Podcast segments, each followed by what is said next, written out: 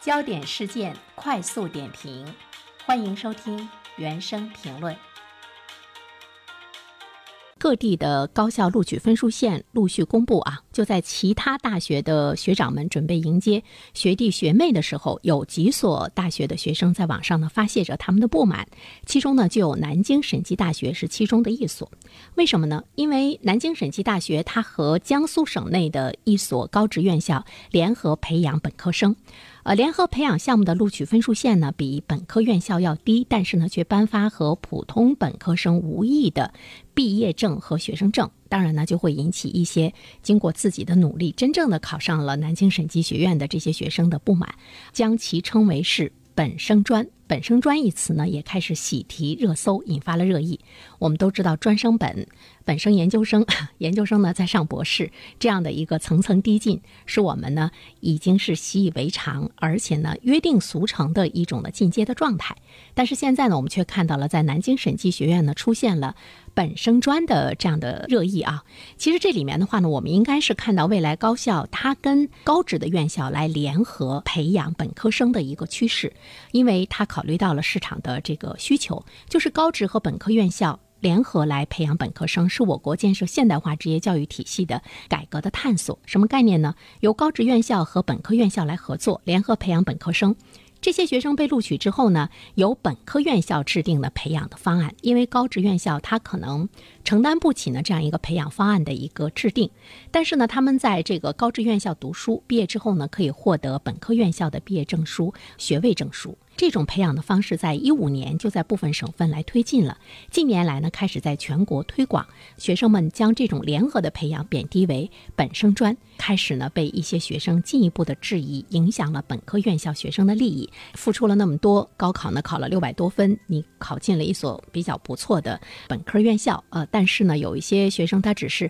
考进了这个职业院校，但是因为跟你们联合来这个办学，他最后呢拿到的毕业证跟你拿到的毕业证没有什么区别，你当然呢会觉得这到哪讲理去，他可以说是稀释了这个学校学历的含金量啊。那么部分学生就认为说，那么你联合培养的文凭至少应该注明联合培养以示区别。我觉得这个呢的确呢是值得考虑的一个建议，这个建议呢是有它的合理性，因为呢它是一个真实的来反映你是联合培养的这个学生的一个求学的过程。我们需要关注到的就是为什么我们的一些比较不错的高等院校开始呢和一些职业的院校来联合培养学生呢？其实更多的呢就是要适应市场，最终你培养出来的学生在市场上究竟有没有就业能力，这个呢才是一个培养的质量。另外一方面的话呢，在未来来讲，无论是正经本科的高等院校还是呢职业院校，它的这个门槛可能会越来越低了，但是呢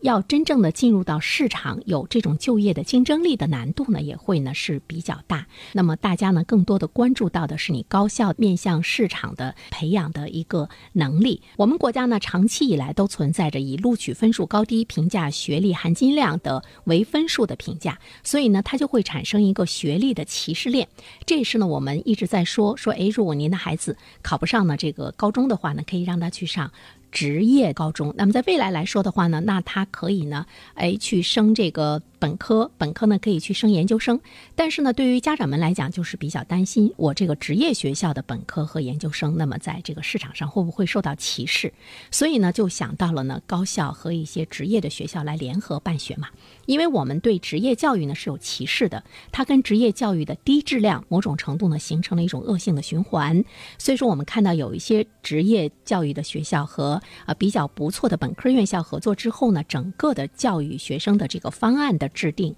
还有呢系统的一些课程，那么都是要由本科院校呢来呢完成。所以呢，要突破呢职业教育的低质量，还有呢社会对职业教育的歧视这样的一个困境，叫扭转呢学历歧视。所以我们就会看到呢出现了一种发展职业教育贯通培养的模式，把职业教育建设为类型教育的一个重要的探索。或许呢也是高等院校的教育界视为呢突破这种恶性循环困境的一份呢努力。但是不管怎么说，我们再一次强调，高等教育呢已经是进入到了普及化的一个时代，只有彻底摒弃重招生轻培养的陈疴积弊，严把学生的